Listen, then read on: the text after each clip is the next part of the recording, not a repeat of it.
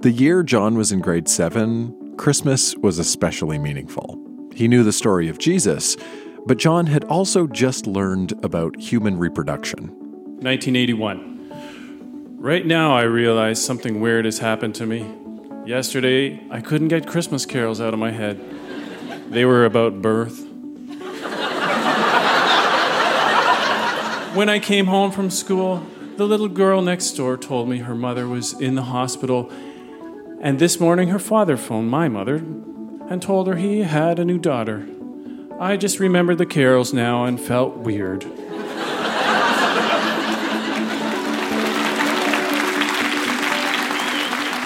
That's John reading some grade 7 Christmas memories. I'm Dan Misener, and this This is Grown Ups Read Things They Wrote as Kids.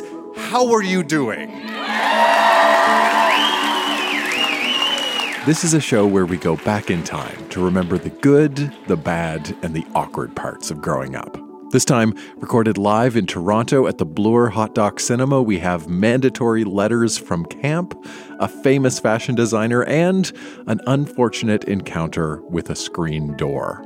This stuff is weird, it is wonderful, and it can help us understand who we are today. So think about who you were when you were a kid, and stick around.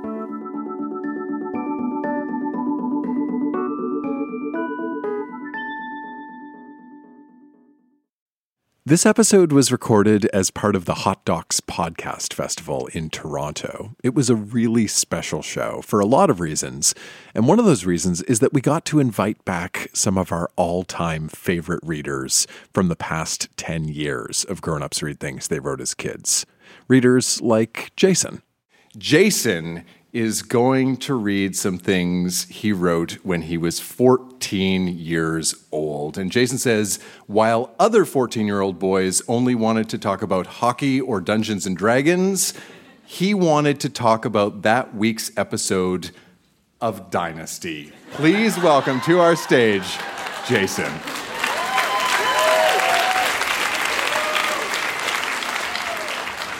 Evening, guys. So, I'm going to read three entries from um, a, a, school journal that I was writing at the time. I was in grade nine, and this was to my English teacher. Uh, this first entry is called Names. if you were a member of the opposite sex, what would your name have been? I know that if I'd been a girl, my name would have been Candace. names are strange things. I'm not talking about names like egotist and show off. I'm talking about our own personal ones like John or Betty. Names can be long, short, stupid, or elegant. When I hear the name Faye, a name I personally like, I conjure up a vision of a wealthy, sophisticated fashion designer. She has jet black hair pulled tightly into a bun. She has olive colored skin, and she's wearing a black knee length skirt with an oversized yellow smock like jacket with shoulder pads to make her waist look slender. An extremely attractive woman. My mother works with a man named Pete Peterson, and when he answers the phone, it sounds like he has a speech deficiency, better known as a stuttering problem. How would you like it if your name was Thomas Thomas or Catherine St. Catherine's? I personally like elegant names, such as Ashley, Corinne, Faye, Emily, and Alexandra. I wish to name my daughters these, but if I have a boy, Hunter, Adam, Alexander, or Cole will satisfy me. I was thinking the other day that if I ever become an actor, I think I would change my name to Alexander Terrell.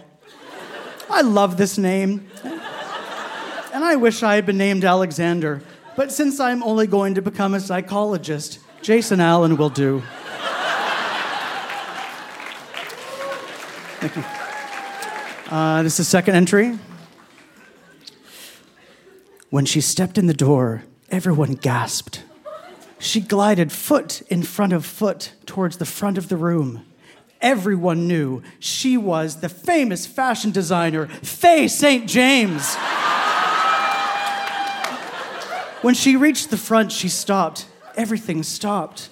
Her wide green emerald eyes were perusing over all of us Her soft olive skin brought out a glow in her. She had her raven colored hair drawn back tightly into a bun. Her blood red lipstick gave her a sophisticated smile. Her shoulders were built up high with shoulder pads to make her waist look even more slender. She smelled of rose perfume, which was, of course, her own creation. She was wearing a canary colored, smock like cotton jacket, which came down at the back like a harp. this smock hung over a black knee length skirt. she looked like a million dollars, and so she should. She was Faye St. James. Thank you. Uh, one more entry. This uh, entry is called Favorites of Mine. One night, as I was just about to go to bed, I had a brainstorm. It was of all the things in life I love. On the top of the list, I love the smell of a dry tea bag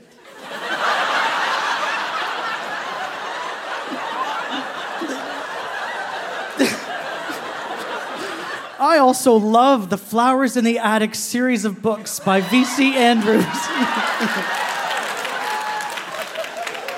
there are four books in this set, and when I completed the last page of the last book, I cried for 10 minutes. I shed more tears than when my grandmother died. I love glamour. Tuxedos are my favorite kind of clothing. I have only ever worn three, but when I put one on, I feel as if I have been transformed into some sort of wealthy man. I also love applause. Just the thought. Thank you. Just the thought of staring into a blinding white light and hearing loud claps all put together makes my skin go cold. I flash a smile, and the clapping increases until finally there is a roar, and everyone ascends off of their seats and straightens their knees to give me, Alexander Terrell, a standing ovation. Thank you. I love the White House. When I was there, I felt as if I owned it. Walking down the main corridor to the red room or the blue room made me feel like the president's son. I love New York City. I love the idea of arriving at Saks Fifth Avenue in a long black limousine. No one can see inside because all of the windows are smoked. The car slows down, and I get ready to run into the store to buy hundreds, even thousands of dollars worth of clothing. Some other things I love are the color aqua, rolling my pants up in the summer, the movie The Color Purple by Steven Spielberg, diamonds, Christmas, the 1812 Overture, the smell of a florist shop, elevators, and Revlon commercials. Thank you very much.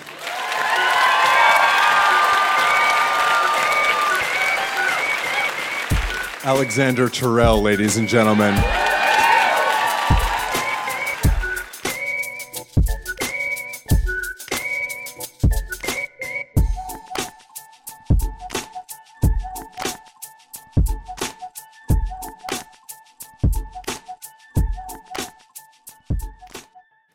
Here grew up and went to camp? We have some camp. Okay, this is good. In the year 1977, Esther was 11 years old. She went to camp and she is going to read a series of letters that she wrote home to her family during what she describes as mandatory letter writing sessions. Please welcome to our stage Esther.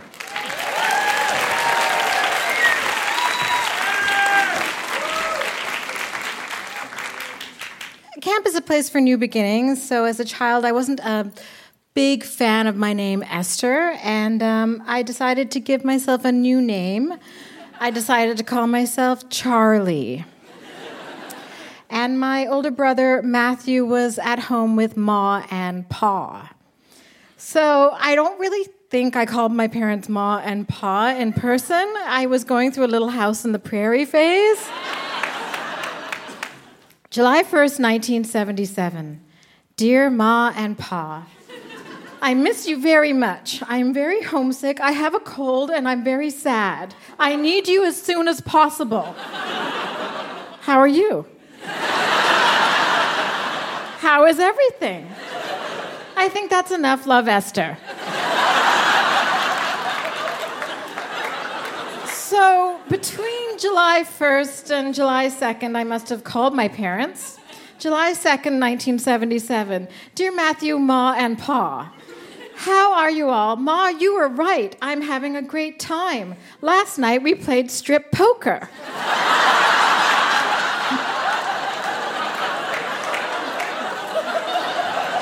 I love canoeing. It's so much fun. there is a kid in my cabin called Andrea Andy Werble. She never stops smiling. There is a kid called Nina. She had a headgear that goes around her head. I love horseback riding. I guess that's all I can say. Love Esther. P.S. All the kids call me Charlie. July 12th, 1977. Dear Ma and Pa, how are you both? I just got over being homesick and I'm having a lot of fun now. The kids in my cabin are trying to fix me up with a boy.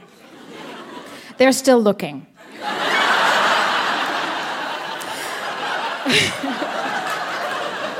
I can't wait to see you. All my love, Esther, in brackets, Charlie. July 13th, 1977. Dear Ma and Daddy, I don't see why I should write you for two reasons. I am seeing you on Friday, and I wrote to you yesterday, so I'm writing in a hurry. By the time you get this, I'll probably be at home. I guess that's all I can say. Love, Charlie. P.S. Daddy, why don't you ever write back? July 24th, 1977. Dear Ma, Pa, and Matthew, how are you? I'm fine. We had a dance yesterday, and Sarah, my sister, found a plump boy with glasses. Me? Nothing. I have nothing really to say. Love, Charlie. July 25th, 1977.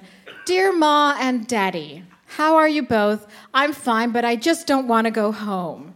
Today is letter writing day, but I wrote just yesterday. This is a waste of time. Love, Charlie.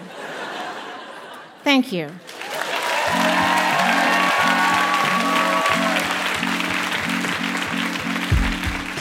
Esther wrote those letters when she was 11, and today she has an 11 year old of her own. Want to know what she named him? Yep, Charlie.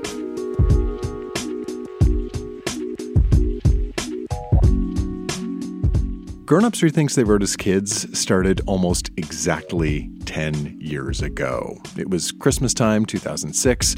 My wife Jenna and I were visiting her parents for the holidays, and we came across some of her childhood and teenage journals. We spent a lot of that visit reading them out loud to each other, and it was so much fun we decided to book a night at a local bar and invite some friends to share their kid writing. And we've been doing it ever since. All this to say, the holidays are a great time to rediscover the things you wrote when you were a kid. If you are home for the holidays, please spend a little bit of time and dig up those diaries and school assignments, letters from camp, and whatever other weird and wonderful stuff you came up with as a kid. And then come read it on our stage. We have a bunch of live events coming up in the new year, and we would love for you to be part of one. For all the details, sign up for our email newsletter. It's the first place we announce new live shows, and you can sign up at our website, grownups.fm. Or even easier, use the link in the show notes on your device right now. Again, if you're home for the holidays, get digging. Hope to see you soon.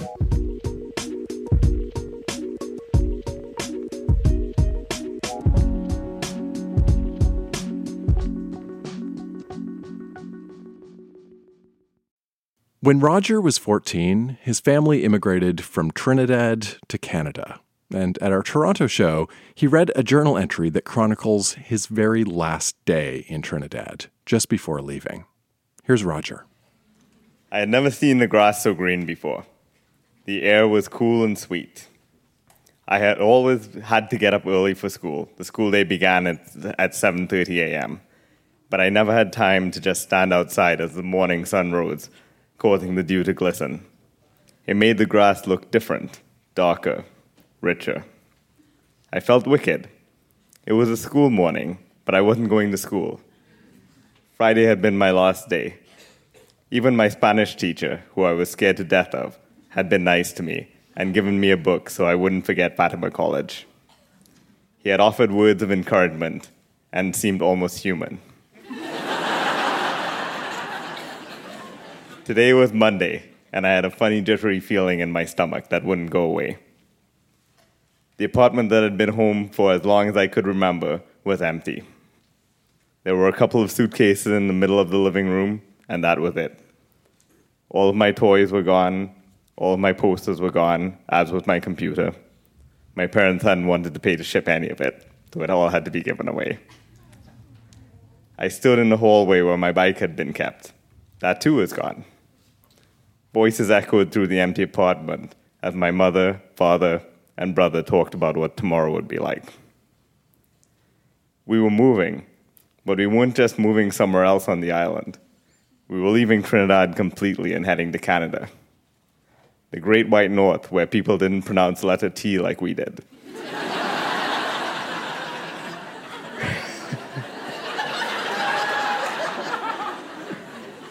where we couldn't wear short pants outside. And where we would have to wear big poofy jackets all the time or we would freeze. The coolest I'd ever been before was sitting in a room with air conditioning.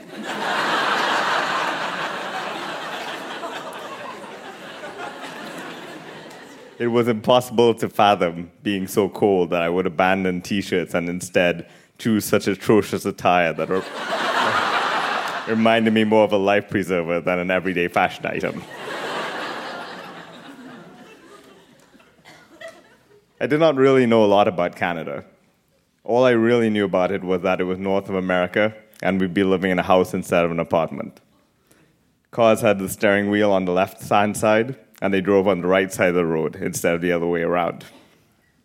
Clocks went forward and backward depending on the time of year.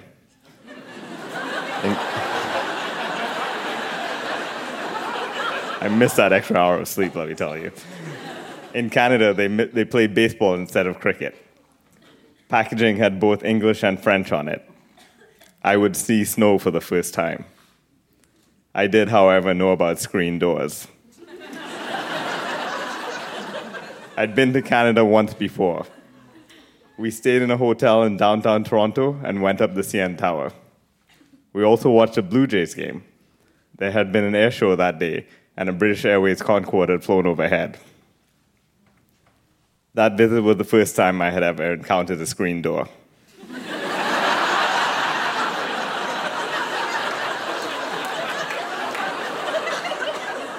my parents were visiting a friend, and I was wandering around the house looking for my brother. I saw him outside on a swing, so I joyfully left through what appeared to be an open doorway.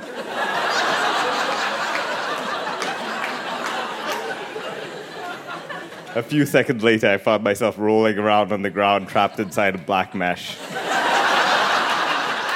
Never again, I swore. Never would I underestimate the screen door. It was time to go. Our cars were gone, so one of my father's friends came to pick us up. We left the place where, we, where I'd grown up for the last time. I learned to climb trees and how to play football the real kind, not American or Canadian, and cricket there. We used to walk around on stilts made out of Milo tins, but it seemed we were leaving all of those childish things behind. Our parents told us that Canada would be a place where we would work and study harder than we had ever done before. The jittery feeling in my stomach was becoming worse. I was excited, but I was also sad and nervous. I always enjoyed going on trips, but this was not a holiday. We were going one way only. I wondered what it would be like to never come back. I watched the road go by as we raced to the airport. I, wa- I enjoyed watching the broken lines on the road dash by the car. BWIA, British West Indian Airways, pronounced BWI, was the national airline of Trinidad and Tobago and was carrying us to Canada. Infamous for its unreliability, it had earned such, itself such gracious nicknames as Bound for Waiting Airport and But Will It Arrive?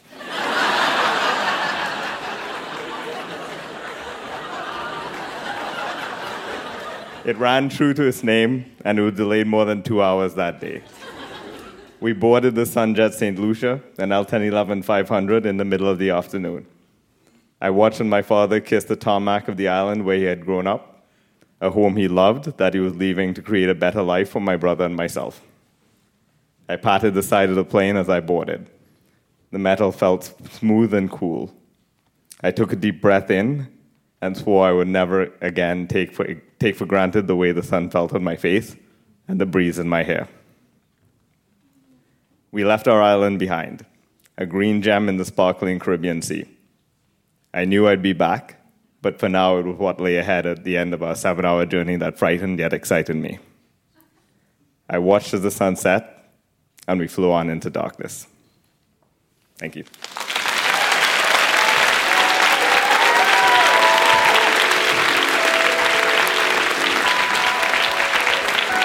One more time for Roger, ladies and gentlemen.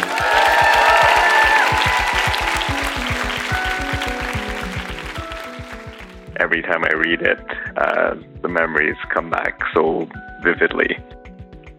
I think I'm a very different person now than I used to be back then. Uh, my certainly my core values as well as my sense of humor was starting to take shape, and a lot of things from that part of my life are still extremely, extremely important to me but I've also grown in, in ways that perhaps I would not have had we stayed in Trinidad. I think that starting a new part of your life, whether it's a new job, new school, new city or country, is always challenging. There are big changes and the excitement and apprehension that come with that. I think that everyone has successes and setbacks during periods of transition. I think what I would suggest to young Roger is to take a breath, to take some time to reflect, and to talk less, and listen and to watch more.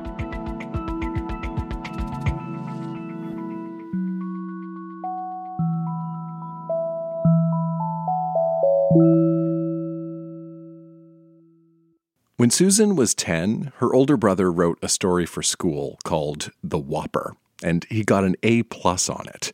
Susan was so inspired by her brother's literary prowess that she decided to write her own story, which she also called The Whopper. And though it shares a title with her brother's work, she maintains that her story is entirely original. It is about a burglary that takes place, you guessed it, at Burger King.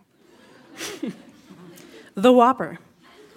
One day, when I went to Burger King, it was having a stick up, but the stick up was held by a huge Whopper. Give me your money or all the Whoppers, demanded the huge Whopper. My mom tried to keep me away from the Whopper, but she couldn't keep me away. I went to the huge Whopper and took a bite. My mom yelled, Susan! So I took another bite, and the Whopper yelled, Stop it! So I ran back to my mom. The huge whopper came after me. I started to scream because he was going to eat me. But suddenly he stopped. The huge whopper saw the girl of his dreams. She was another huge whopper, and of course, was a blonde. the whopper started to go after her, but she ran away. She was found curling her hair in her house. when she was done, she said, Well, hello there, big boy. I'm 10. Uh, the Whopper, the Whopper blew his top, and they went for a date at Cafe Hamburg. They had a great time, and everyone and Whoppers live happily ever after. The end. Thank you.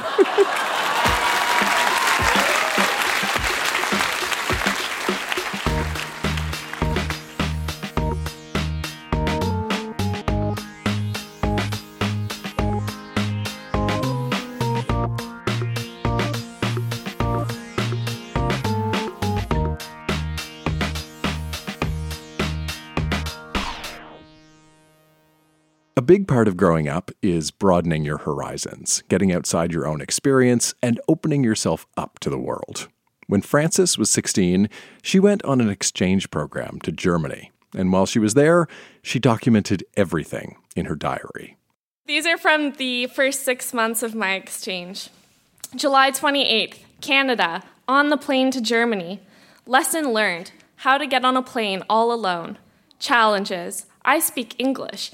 In eight hours, I'll have to speak German? July 29th, Germany. Lesson learned German security is very thorough. I got an aggressive rub down. Thoughts for the day. I hope my German host family is getting excited. I hope they'll pick me up at the airport. I hope their car is big enough for my suitcase. I hope I don't cry when I see them. July 30th. Sometimes we eat dinner and sometimes we don't. Today we didn't, and my stomach is growling. I wish German was easier. I wish I could hug my mom and dad. I miss my brothers. I miss dinner. July 31st. My host family is expecting me to speak German in two weeks? Yeah, right. August 2nd. My host sister Geza made pancakes today. They were gross. It was just mush that tasted like bananas and raw eggs. Poor girl. Well, at least her heart was in the right place. My host, mom, Rika, took me and Geza to go swimming at the pool this afternoon. I went in the shower after, and there was this old lady completely naked, washing her pits and staring at me. August 11th. So I finally got to meet the other exchange students. Taya's so sweet, she's from Estonia. Then there's Kelsey, slightly annoying, but sometimes she's funny. She's from the US. She became my best friend that year. then there's Eduardo, who Kelsey keeps calling Jesus for, reason, for some reason. He's from Mexico. I learned later that day his name was Jesus Eduardo. and then there's Vitor from Brazil. He is so hot. It's so nice to finally talk to other people who are going through the same thing as me. August 12th. Today I tried my first beer. It was called Beck's Green Lemon. and it took me a long time to drink. It was good.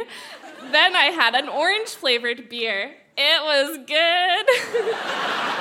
I only had two. Don't worry, diary. I didn't want to get drunk.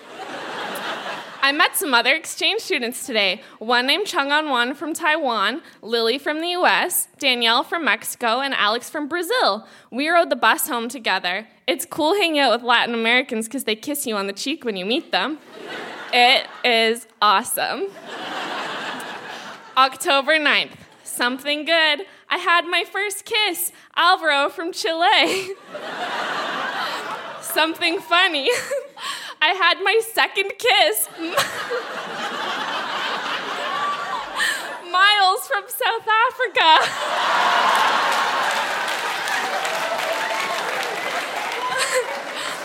Challenges, homesickness. November 10th. We went to the disco last night. Alvaro kissed me again, and I had a hickey on my neck. I covered it up with makeup. Today, when we met the other exchange students, Miles was trying to take off Alvaro's scarf, and everyone was laughing. I didn't get why it was so funny. Later, Vitor told me it was because he had two hickeys on his neck. This is when it gets really funny. Vitor's mom, who's my next host mom, asked him why he had so many bruises on his neck, and the boys told him it was because of me. She thought it was pretty funny, apparently, because I'm so embarrassed. I don't want to kiss any boys ever again. December 11th. Lesson learned Mexicans are good kissers. but hickeys are dirty and hard to hide. Thoughts for the day. I finally moved in with my new host family. I really love them. Well, I'm falling asleep. Peace.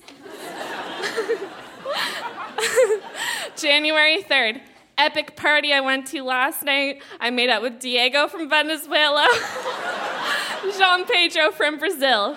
That one was after midnight, though, so it doesn't count as two people in one day.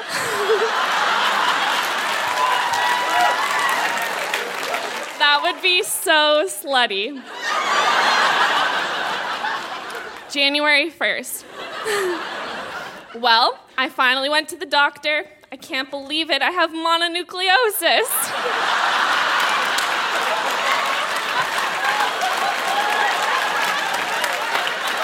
That's all I got. Thanks so much.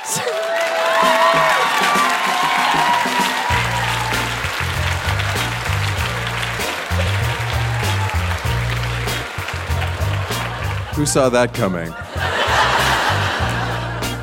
Also, does anyone want to start a punk band called Aggressive German Rubdown?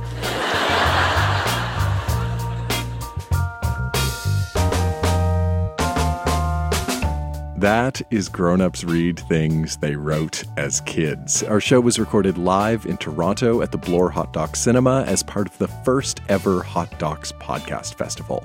And it was produced by Jenna Misener. Our music is by Podington Bear and Lullatone. Olivia Nashme is our intern. Grown Ups Read Things They Wrote as Kids is an independent production supported by listeners like you. If you like this show and you want to help us keep making it, visit grownupsreadthingstheywroteaskids.com and click support the show. I'm Dan Misener. Thanks for listening.